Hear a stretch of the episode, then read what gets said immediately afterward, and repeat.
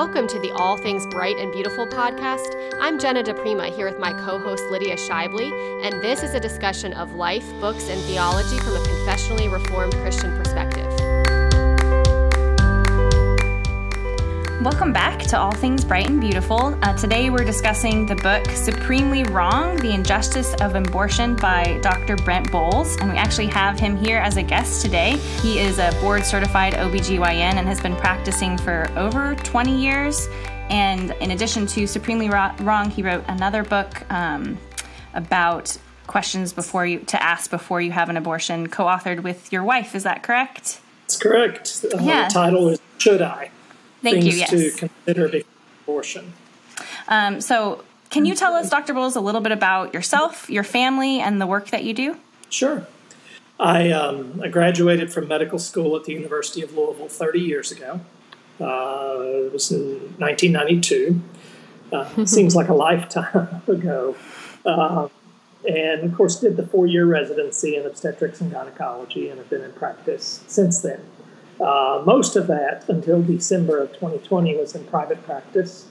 Uh, first nine years was in a group, and then the last 15 to 16 years was in a solo practice. Um, and then we decided, my wife and I decided that we had had enough of being a solo practice OBGYN. and uh, we had wanted to move to Florida for quite some time anyway. So the opportunity and the timing to close the practice uh, came about, and we did that. Uh, so we have lived in Florida now since uh, December of 2020, and I work here as an OBGYN hospitalist. Okay. So uh, do you know hospital-based work. Don't have an office to run anymore. I just go in, I work, and when I'm not at work, I'm not on call, and it's uh, still lets me do what I love, which is taking care of patients, and uh, it got me out of all of the things that were frustrating or had become frustrating mm-hmm. about the practice of medicine. And your wife is a nurse as well, is that right? She is. She was a labor and delivery nurse when I met her, and then she was finishing her. While we dated, she was finishing her master's degree in nursing and became a women's health nurse practitioner. And she did that until our youngest was born. Took some time away from work to work at home, which being a mom is one of the most demanding jobs you can That's have. right.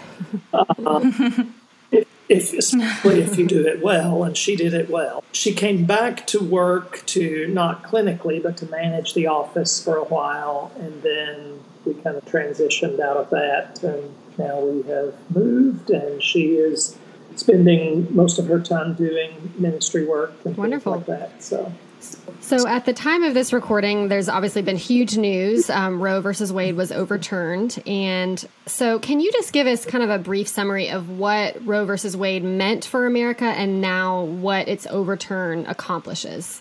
I am really glad to have the opportunity to discuss this. Um, Roe had been widely regarded by objective observers as one of the worst Supreme mm-hmm. Court decisions in history. Uh, probably ranking right up there with Dred Scott uh, in 1857. And there's there's more than one reason to bring that up. Not just that they were similarly awful, uh, but that they were similar in how they ruled. For your listeners who don't know what the Dred Scott case in 1857 was, uh, that is the case that set a Supreme Court precedent declaring that black people weren't really human persons and weren't entitled to rights couldn't uh, appeal to the courts mm-hmm. for any help and were good for nothing but to be owned as slaves by white people, and that they could be treated as property, uh, that the right of the slave owner to profit from owning slaves so that he could participate in society to the fullest economic advantage that he wanted to uh, that that right for the slave owner overruled any and all rights that a human being could have if he just happened to have been born black. Uh, that's what the Dred Scott case was. It came about because a slave named Dred Scott and his wife and their children were owned by a white slave owner, uh, who initially had them living in a southern state where slavery was legal.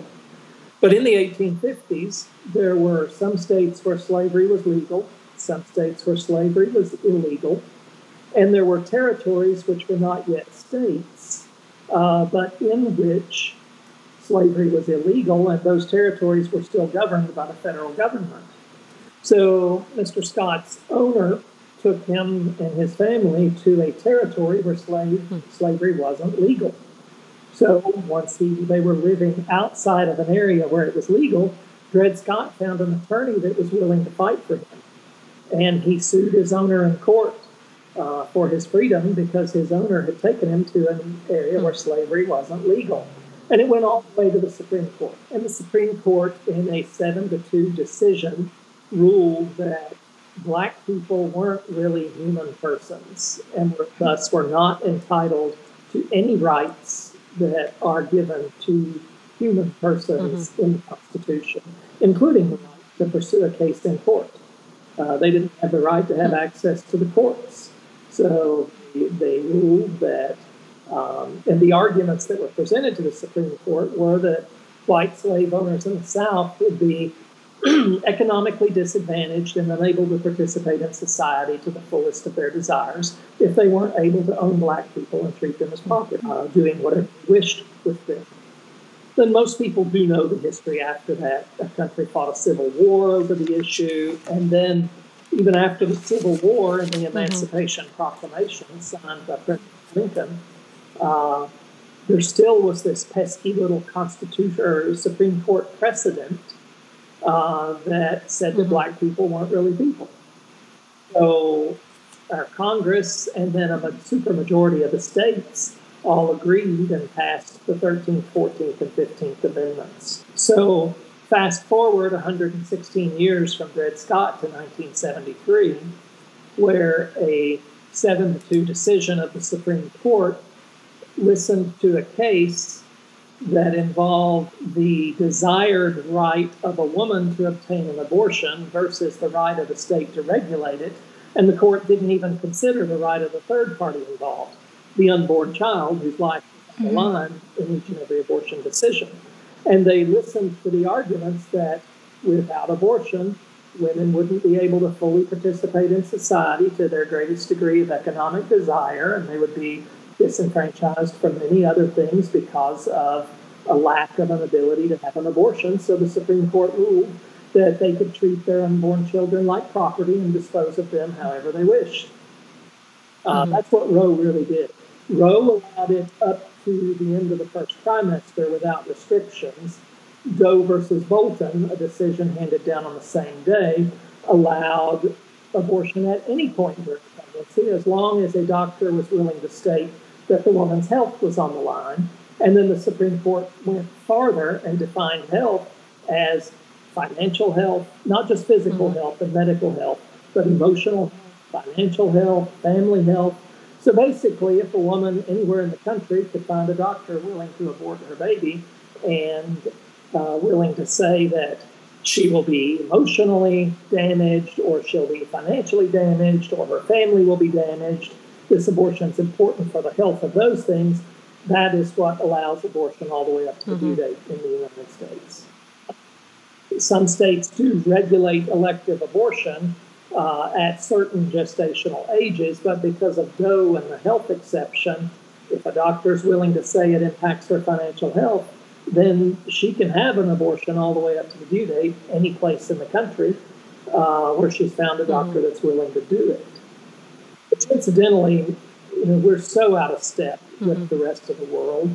Uh, the abortophile, the abortophilic lobby would have you believe that uh, we're not mainstream, that all those backwards pro-lifers have kept, you know, women in the dark and in the back room and all of that.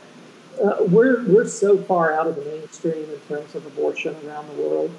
Uh, there are only seven countries. The U.S. is one of them. Seven, the U.S. and six other countries uh, that will allow abortion after 20 weeks. Uh, Canada is one of them, but two of the other six, two of the other five, are China and North Korea. So our current or the abortion policies that we had in this country prior to the Dobbs decision put us in the same fabulous human rights categories China and North Korea. So people mm-hmm. need to mm-hmm. think about that a little bit. They need to think about mm-hmm. the fact that this Dobbs case, uh, which was based on the Mississippi's 15 week gestational age ban, that a ban at 15 weeks was still much farther along in pregnancy than mm-hmm. most countries in Europe.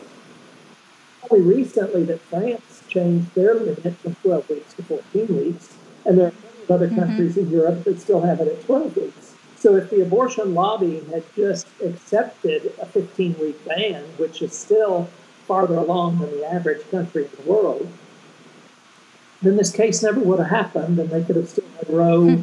as a precedent and still had access to abortion in all 50 states. But 15 weeks isn't enough for them. Uh, we got to have it all the way to the due date. Might as well start calling the due date hmm. the die date. So it's that that's the current status of things. What what Roe and Doe and then Casey versus Planned Parenthood from 1992. What those three cases did was prevent any of the 50 states from placing um, an undue burden on the woman who was seeking an abortion. And then they just then they allowed the distortion of the undue burden standard to include things like, well, you know, these abortion clinics shouldn't have to comply with the same safety and health regulations that legitimate medicine does because the poor abortionist, he can't afford it. So we just have to, uh, we can't place an undue burden on the woman who's going to seek an abortion. So she's got to have access to some guy that won't pay uh, what it takes to keep his office clean uh, to have her abortion uh, because expecting her to have the right to go to a clean office staffed by fully trained, you know, certified, qualified people, uh, where they actually have infection control programs and safety programs and continuing education and all the things that legitimate medicine has to do. No, that's an undue burden. We can't we can't expect abortion to act like legitimate medicine. It gets a pass on all the safety hmm. things that all other patients hmm. have the right to expect. That's what mm-hmm. And Casey did. They prevented the states from regulating, not, they didn't just prevent states from saying, we as a state have democratically decided that we want mm-hmm. to protect unborn life. We can't protect the women who are seeking an abortion hmm. unscrupulous people that use dirty instruments and autoclaves that don't work and who don't even have privileges at a hospital so they can take their patient there if there's a complication and handle it.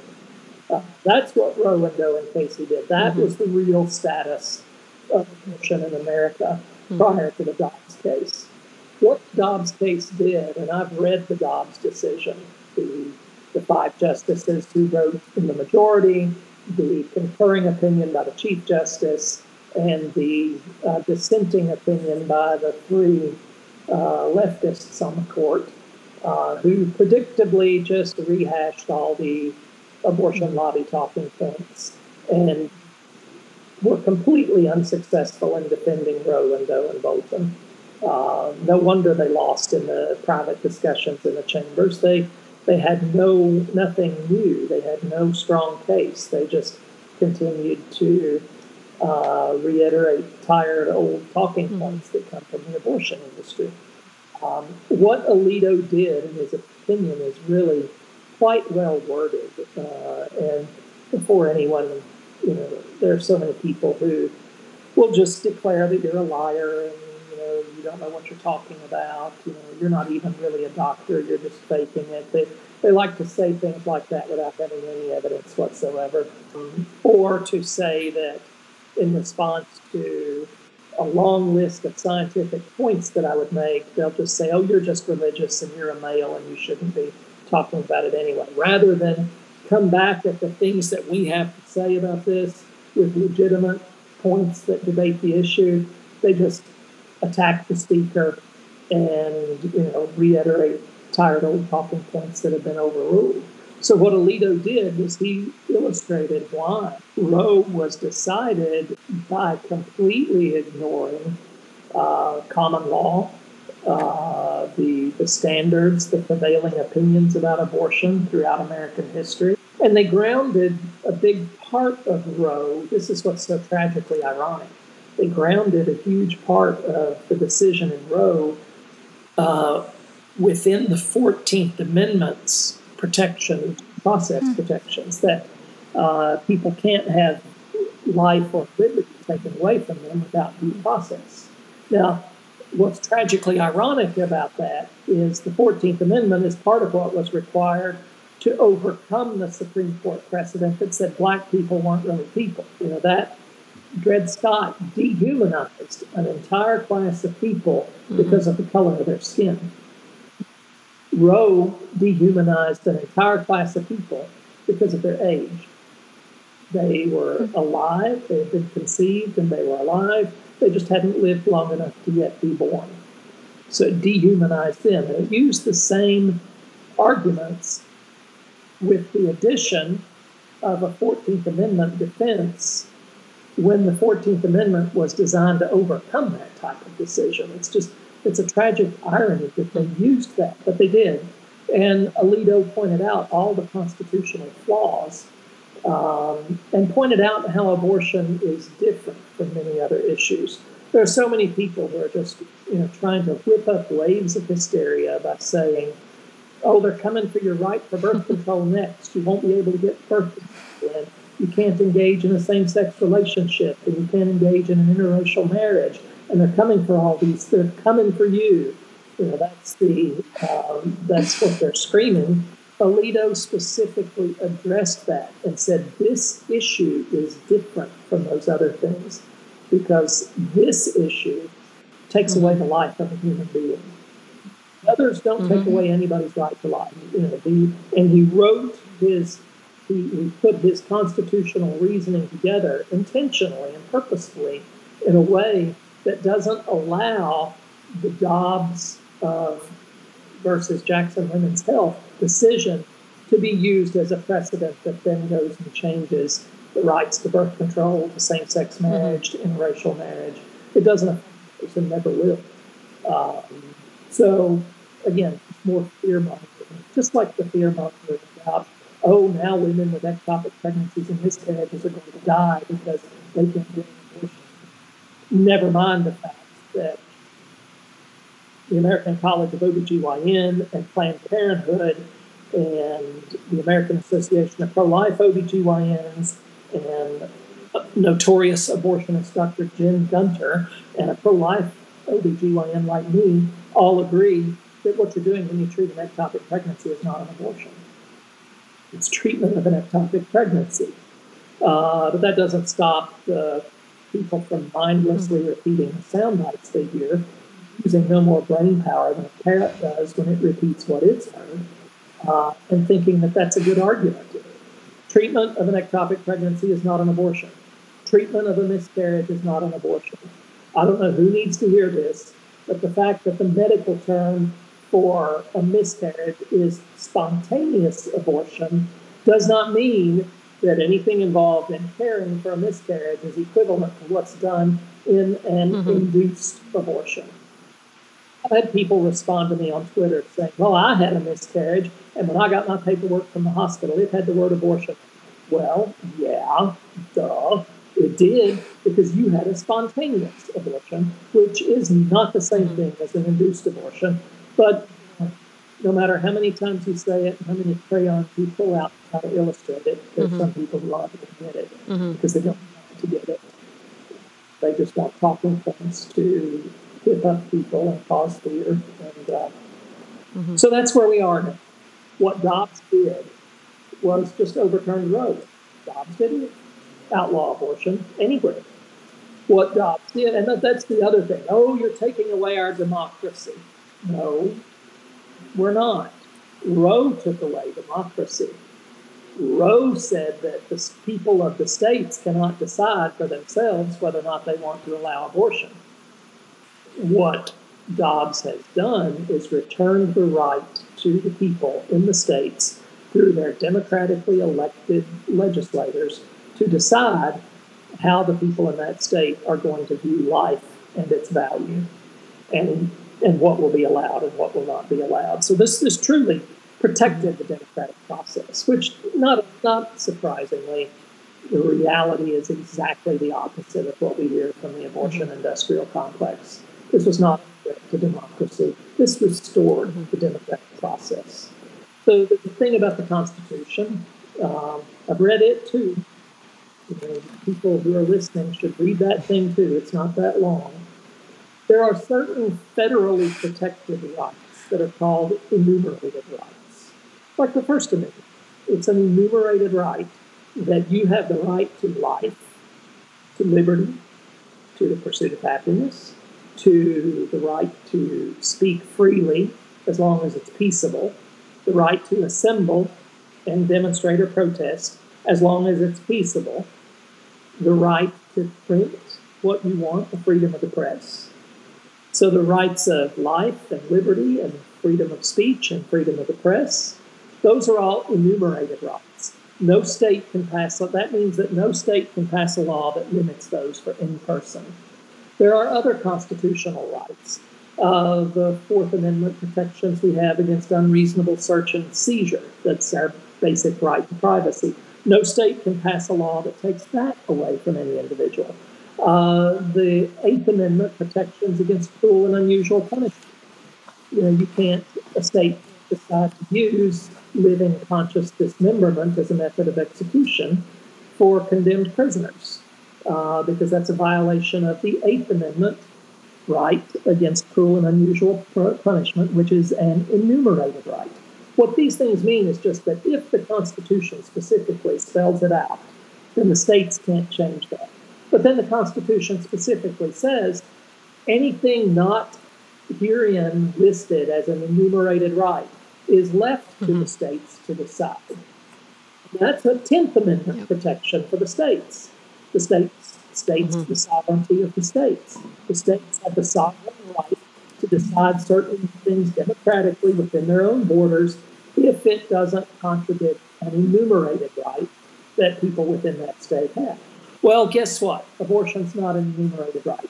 Never was. You know, if the abortion lobby wants it to be, then why don't they get to work passing a constitutional amendment? But they won't do that because they know that there are enough Americans who won't go along with that. Passing a constitutional amendment requires a two thirds majority in the House and the Senate, requires the president to sign it, and then two thirds of the states have to ratify it. So, similarly, unfortunately, it will be very hard to get a constitutional amendment that protects mm-hmm. life passed. So, Dobbs didn't put the abortion debate to bed. It actually just expanded it, and this is what the listeners need to understand. Before your, um, before Dobbs, those who support abortion rights, all they had to depend on was the courts, because the courts would strike down practically any law a state would pass regulating abortion. And pro life individuals who wanted a voice, wanted a democratic voice in this process, were often thwarted um, because people in their own legislatures will say, well, you know, we hear you, we'd like to do something about this, but we can't pass something that will be stricken right. down because of Roe. Guess what, pro life listeners who have gotten frustrated with Republicans in name only who claim to be pro life every time they run for re election, but then have never lifted a finger to do anything about it. They don't have mm-hmm. Roe to hide behind anymore. They can't hide behind it. So when you call your local, when you call your state representatives and your state senators and you explain something that you want done, they can't look at you and say, well, we can't do that mm-hmm. because Roe will overturn it. They can't hide behind Roe. So our work just increased in volume, but it also increased mm-hmm. in the potential good mm-hmm. can be achieved even along the lines of if your state, if you can't get enough people in your state to overcome uh, the abortion side of the issue and you know protect life from conception, well, you certainly have the ability to pressure your states to at least protect the women mm-hmm. that seek abortion services. hold the abortion industry accountable, make them stick to the same standards that everybody mm-hmm. in legitimate medicine does. If they're doing surgical abortions, their place ought to look mm-hmm. just like a surgery center, meet the same mm-hmm. standards, have the same standards that require the doctors who work there to have admitting privileges at the local hospital to to take care of their own dead gum complications instead of just dumping mm-hmm. on somebody else's doorstep. Because that's I have yet to hear of anywhere in the country that an abortionist who has a significant complication actually goes to the hospital mm-hmm. and takes care of it himself. Um, it, that is so rare. Actually, I take that back. I've heard of one case almost 30 years ago. That's how long it's been since I've heard of an abortionist actually following his patient to the hospital. But the, the kicker there was he um, waited at his abortion clinic and stayed there to do a few more abortions before coming to the hospital to take care of a critically ill patient, and somebody else had to take care of her. And before anyone who's listening from the other side jumps up and down and says he's a liar, he doesn't know that happened. I absolutely know it happened because I'm the doctor mm-hmm. who was stuck on the other end and opened this patient up and fixed her uterus and call a general surgeon to come do a colostomy because the abortionist had not only ripped her uterus open, mm-hmm. he'd torn her colon apart. And he strolled into the operating room as we were finishing up because he took his time getting there because he wanted to stay and kill a few more babies uh, before he came to participate in caring for the person that, that he uh, had just injured. So the states, you know, if they don't find the will to completely outlaw it in their states, they certainly now are free to regulate mm-hmm. the abortion industry because that burden standard mm-hmm. not there anymore. Yeah, can hide behind it. So that's what Dobbs has done. Uh, return the issues to the democratic processes in each individual state, and it allows regulation or restriction um, with no constitutional protections. So essentially, Alito and the majority um, studied the issue, looked at prior precedents, and said, you know, this was not decided correctly. There never was a constitutional right to an abortion, and that you know that has returned. Well, I'd like to say it's returned sanity to the debate, but as we all know, uh, everything's been insane since the decision was announced. Actually, since the decision, the probable decision was leaked. Uh, it's just been so much literal insanity. People all mm-hmm. over the place throwing around fake blood and demonstrations. And I just go look at that. I walked by a sidewalk uh, yesterday that I didn't know there had been a protest there earlier that day until I looked down and saw wet fake blood on the sidewalk. Uh, and I realized that there had been a protest there earlier that day. And it just struck me, you know, they, they think they're making a point for, uh, for their side of the issue, but what they're really doing is making our point. Abortion's mm-hmm. a bloody process, and it sheds blood, and it mm-hmm. sheds innocent blood.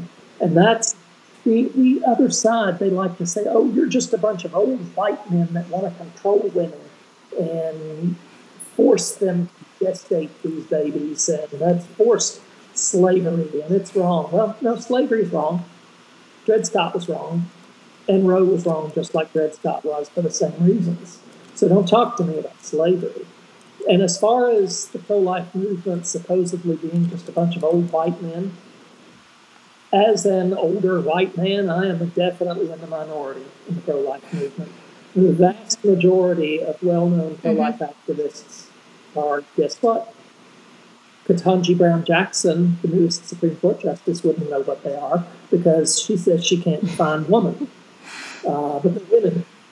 They are women. Yep. I would I would guess that a, a, a good eighty percent plus of the uh, significantly active pro life individuals mm-hmm. in the movement are women. And when you look at three thousand pregnancy centers mm-hmm. across the country, uh, that provide services free for women, in spite of being threatened with being firebombed by Jane's Revenge for the crime of giving free diapers to poor pregnant women. More than 90% of those, their executive directors are women, and more than 99% of their paid staff and volunteers are women. To say that the pro life movement is just men wanting to control women, it is mm-hmm. absolutely not. That is just a lie mm-hmm. told by the other side. It is yeah. simply not the truth. So, um, and then to say that it's about control, that we're just cold and calloused towards the needs of, of women facing an unplanned pregnancy, uh, they're projecting. But, you know, that's just a common human thing. We, we sometimes project. Uh, they're projecting their own cold, calloused indifference towards the unborn child.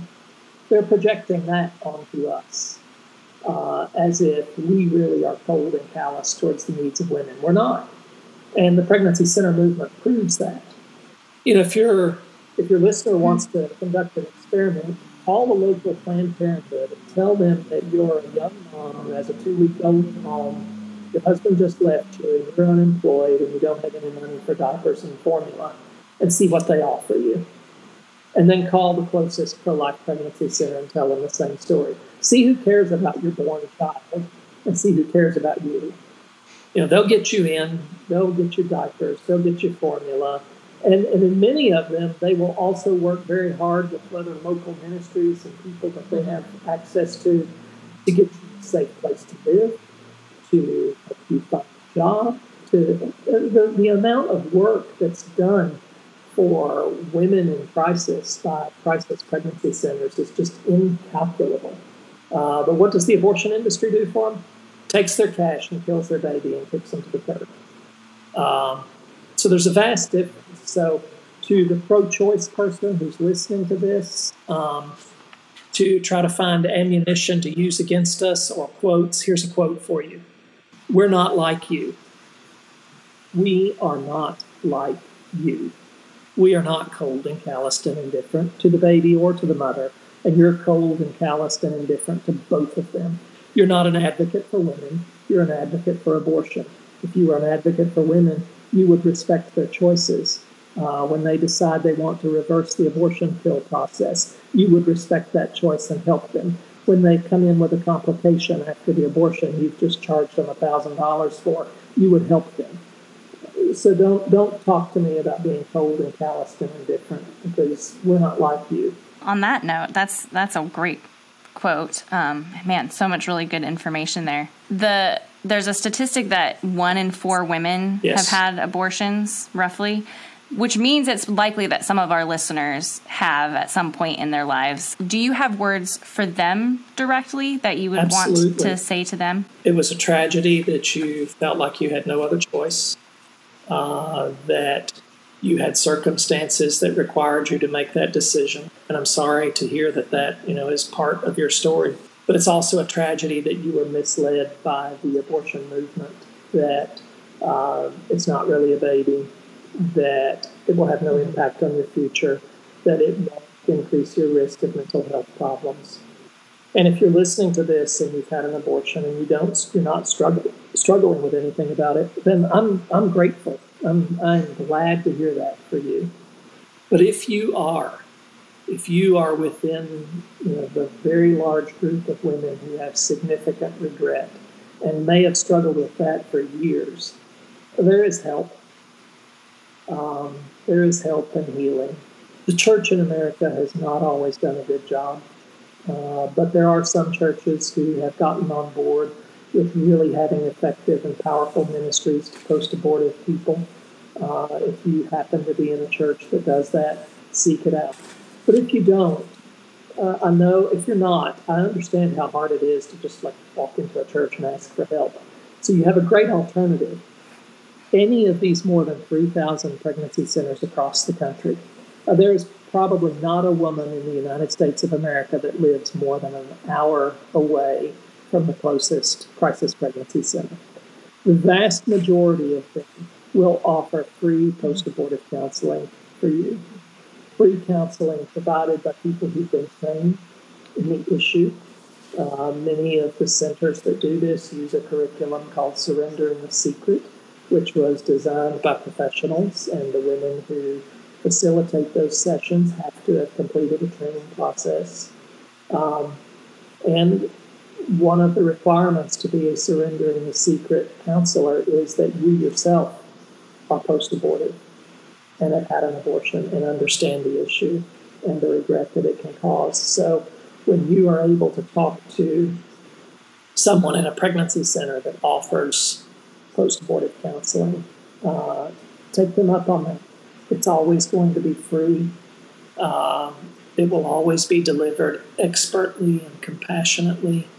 And these these are people who care about you. They're not the abortion lobby who tells you it's all in your head and you shouldn't have any mental health issues after choosing to have an abortion. That's simply not true. The data doesn't support it. Um, the data may talking about the data may be outside of the scope of our discussion here tonight, but believe me, the data is there that proves there is a mental health component to the struggles that mm-hmm. post-abortive women have. But if someone is listening, um, there's nothing that God won't forgive. Your healing needs to begin with forgiving yourself. And these more than 3,000 centers around the country can help get you started if you don't know where else to go. Um, but don't don't struggle in silence. The center where I was medical director in Tennessee before moving to Florida uh, the last session that they did for a group of post abortive women before I left had one woman who was in her 70s who had had an abortion in her 20s right after Roe, and she was never able to have any other children.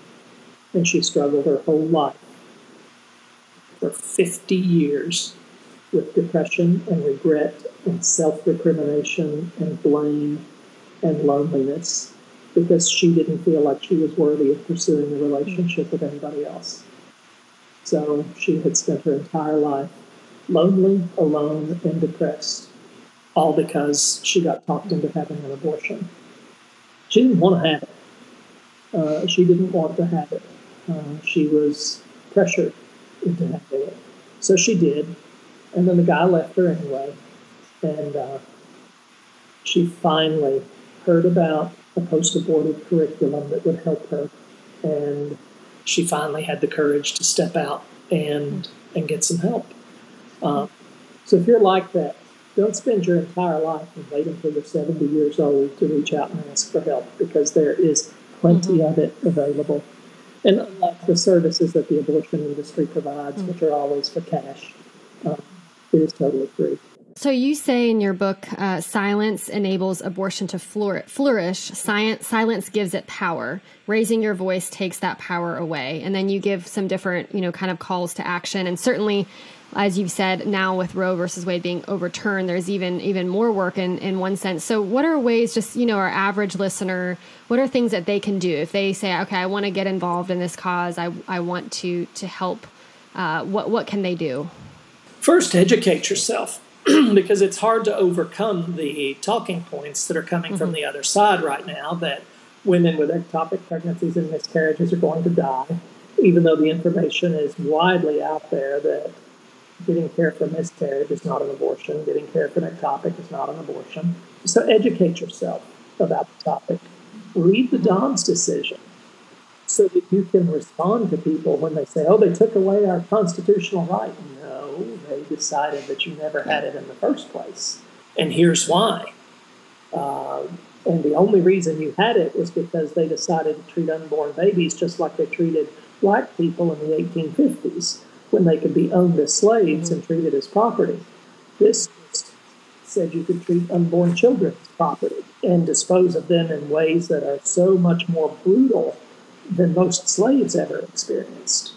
Um, you know, it, it's it's estimated that if I remember the numbers right, there were probably four to six million uh, blacks held as slaves through the course of American history prior to the Civil War, and that's a tragedy. Each and every one of them, the freedom they lost, the freedom that was taken away from them, the way they were treated, the indignities they suffered. We're talking 60 plus million babies mm-hmm. who have been killed. Uh, and contrary to what the abortion industry says about not being able to feel pain until you're 20 weeks or 24 weeks or 28 weeks, there's a neurodevelopmental neurobiologist who's testified before Congress and presented convincing evidence that said the unborn child may feel pain as early as eight weeks. And, I, and that makes sense to me because I can watch an eight week ultrasound and see the baby moving arms and legs. At 10 weeks, you can see hands and fingers and toes. Um, how do those things move? How does a 10 week baby suck its thumb? Because its brain is connected to its spinal cord, it's connected to the peripheral nerves, and that stimulates muscles and they move. So the baby can do willful things at 8 to 10 weeks. Well, if the nervous system is intact to allow willful movement, how can you even say it's not sufficiently intact to feel pain? You can't. That's the answer. You can't. So, you know, be able to counter those arguments. Um, this is a human rights issue. It is not an issue of taking rights mm-hmm. away from women. You know, any so-called right uh, that deprives an innocent person of his or her right to life is not in and of itself a right. Mm-hmm. It's a tyranny uh, of the powerful over the weak, of the loud over the voiceless. You have to ask yourself, your listeners need to kind of work through how to mm-hmm. discuss this issue. Uh, and a good starting point is the realization that, you know, what is the unborn that's being aborted? Is it a human yeah. being or not? Science mm-hmm. says it's a human being. Every textbook of embryology used to teach human development to medical school students says that life begins at conception. Uh, there's tons of science that says this.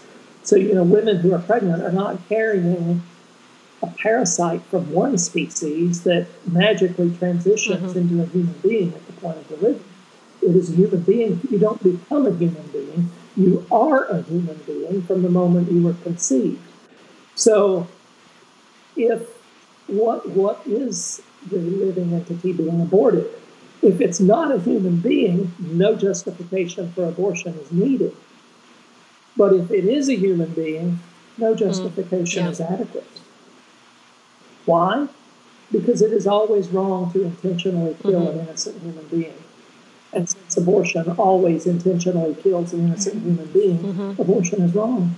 And the only exception to this even with the difficulties of rape and incest and those kinds of things, you know, the unborn child fathered by an assault uh, is still a human being and is not guilty of mm-hmm. his father's crimes, no matter how difficult it is for the woman who also is yeah. a victim. Uh, abortion creates a second victim, and in many cases, further victimizes mm-hmm. the woman who was raped about adding to the trauma. So they, they never talk about that. But anyway, back to what I was saying. Um, it's always wrong to intentionally kill an innocent human being. And since abortion always intentionally kills an innocent human being, abortion is wrong unless it's to save the life of the mother. And the cases in which that is the case are so exceedingly rare, incredibly rare, that it's not a justification for abortion at will, anytime, for any reason, no apology. And if you want to test out your theory, the theory on, uh, or the question, you know, do the people who support abortion rights really care about the woman whose life is in danger? And do they really care about the rape and incest victim? Or is it just abortion that they really care about?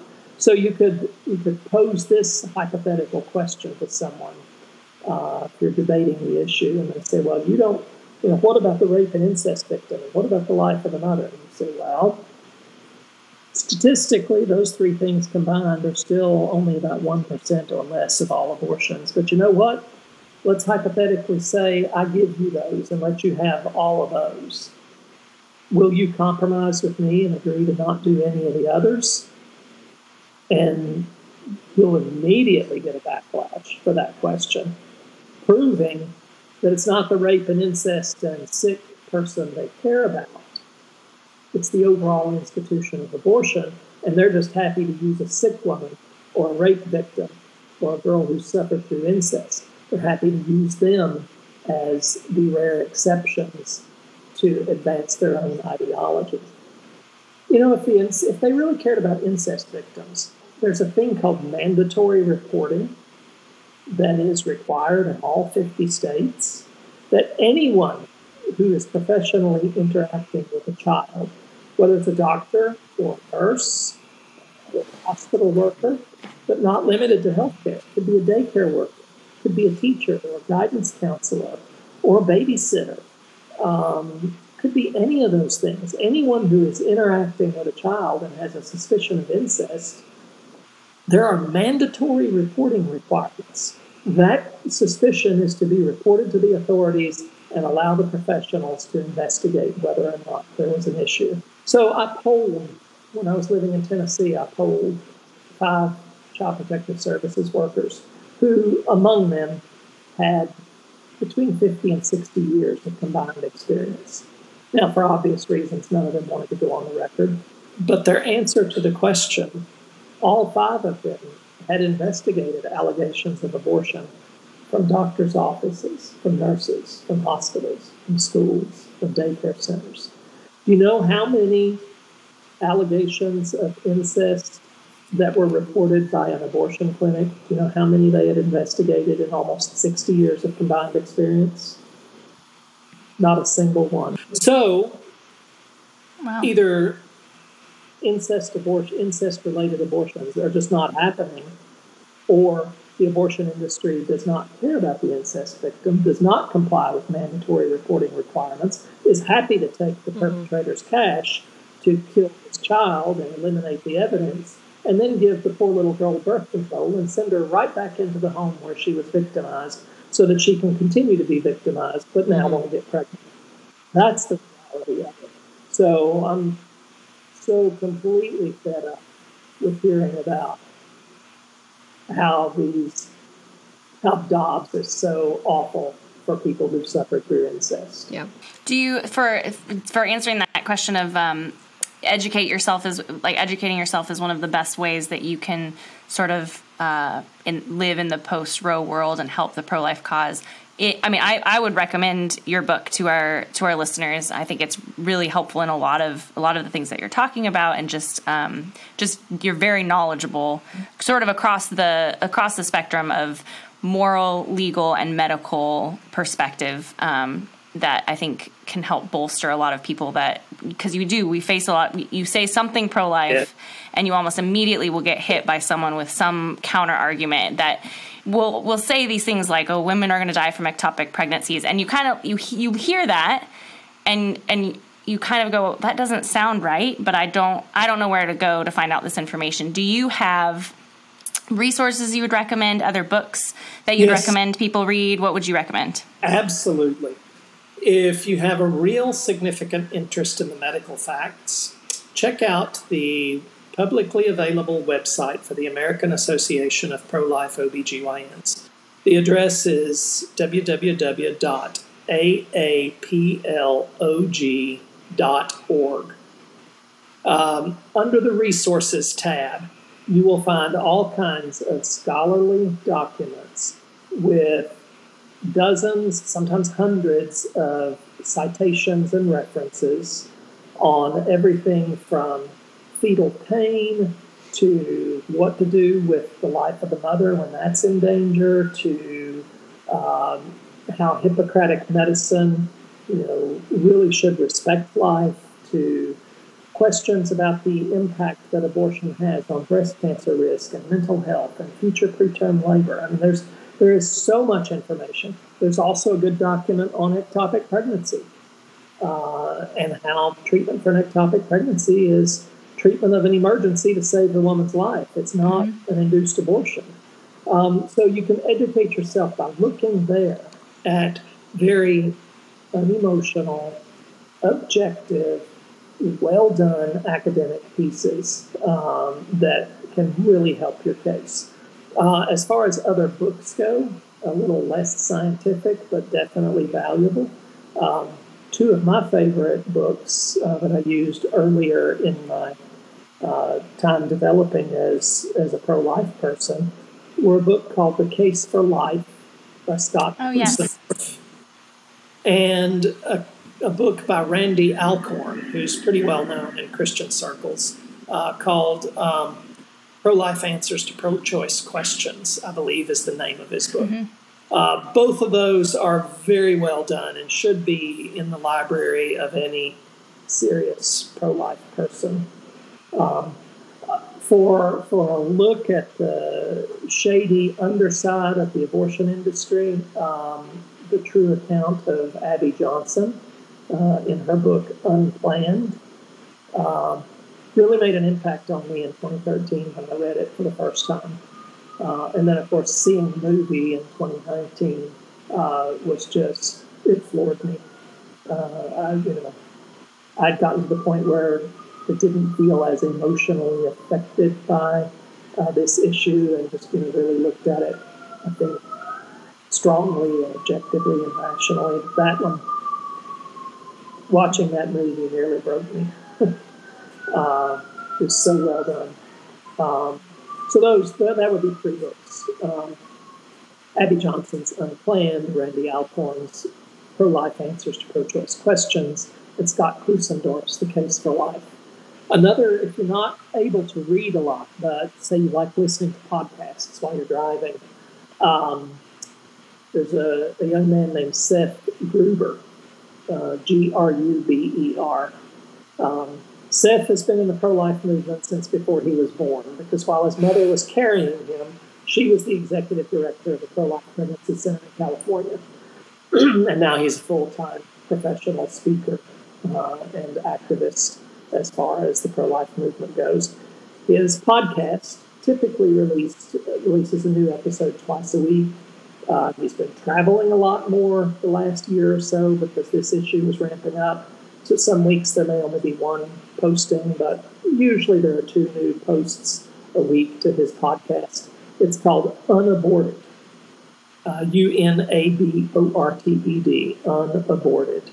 Can be found on Apple's iTunes, on Spotify, on Podbean, uh, and he has a YouTube channel uh, where you can see the um, see him and see whoever his guests are actually visually uh, while you're listening to what they say. But True. in terms of driving, I don't recommend YouTube if you're listening. You're doing it in your car.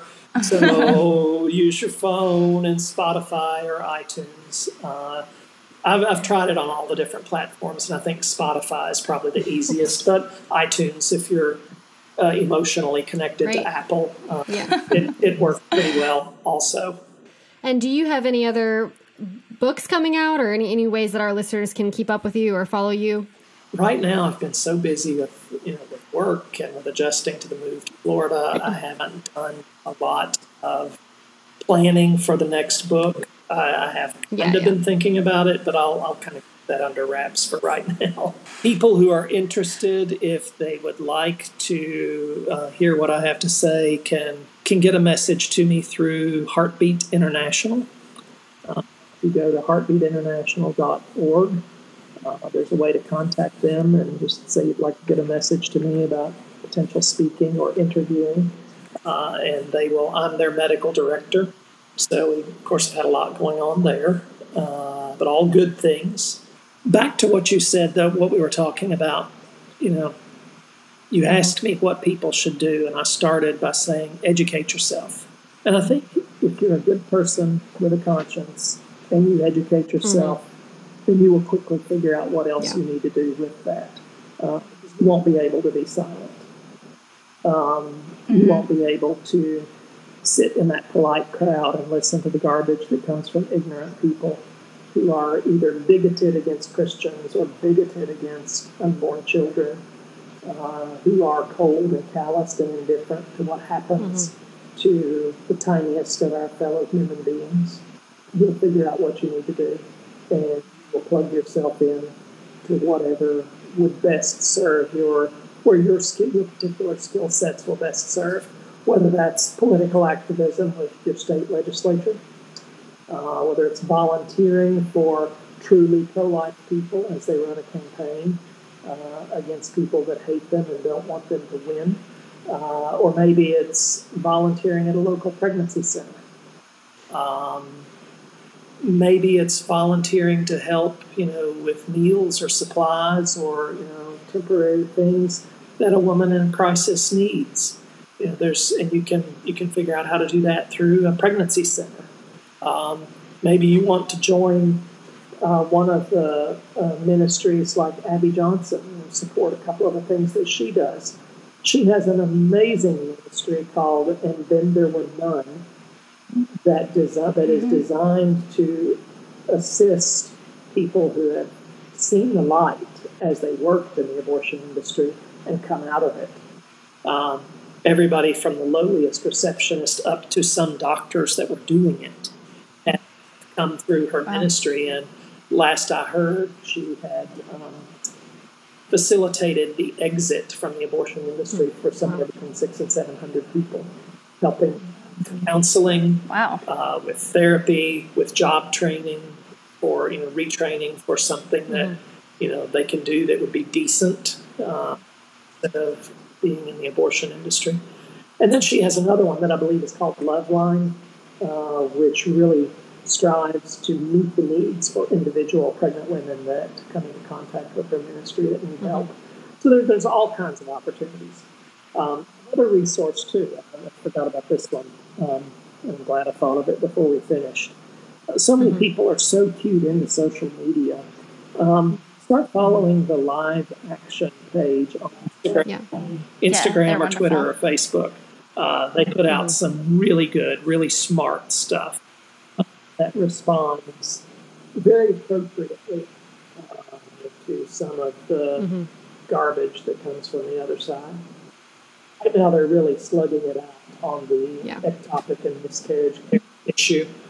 Uh, I did uh, spend about 45 minutes on an Instagram live with Lila Rose last week, uh, Great. discussing those issues, so you can see that uh, on Instagram. But you know, follow what Live Yeah. Action posts on Instagram, Facebook, and Twitter, um, Yeah. because that'll that will educate you as well. Wonderful. Well, thank you so much for your time, Dr. Boles. It's been very helpful and instructive to talk with you. And and as Lydia said, we will link everything in the show notes. So a lot of the resources that you recommended will all be be there if you didn't catch them. Um, but uh, yeah, we do just thank you for your time. And, and as we said, this is really, in some ways, the fight is just beginning. And we praise God for this, uh, for Roe being overturned, but there's still a lot of work left to do. Thank you for joining us today. If you'd like access to more resources, we have a website at allthingspodcast.org. We hope that you'll join us for our next episode.